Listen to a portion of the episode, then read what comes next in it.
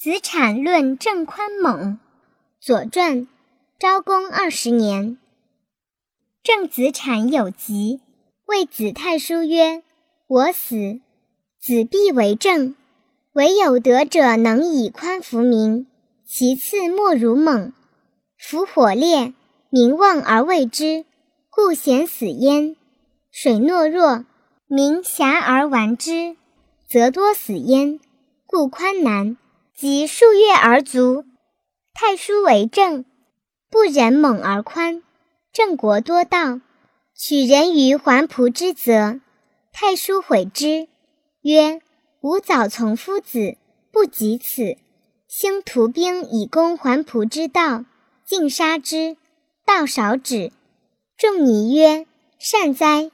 郑宽则民慢，慢则纠之以猛，猛则民残。”残则失之以宽，宽以济猛，猛以济宽，正是以和。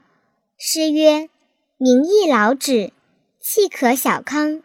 惠此中国，以随四方，失之以宽也。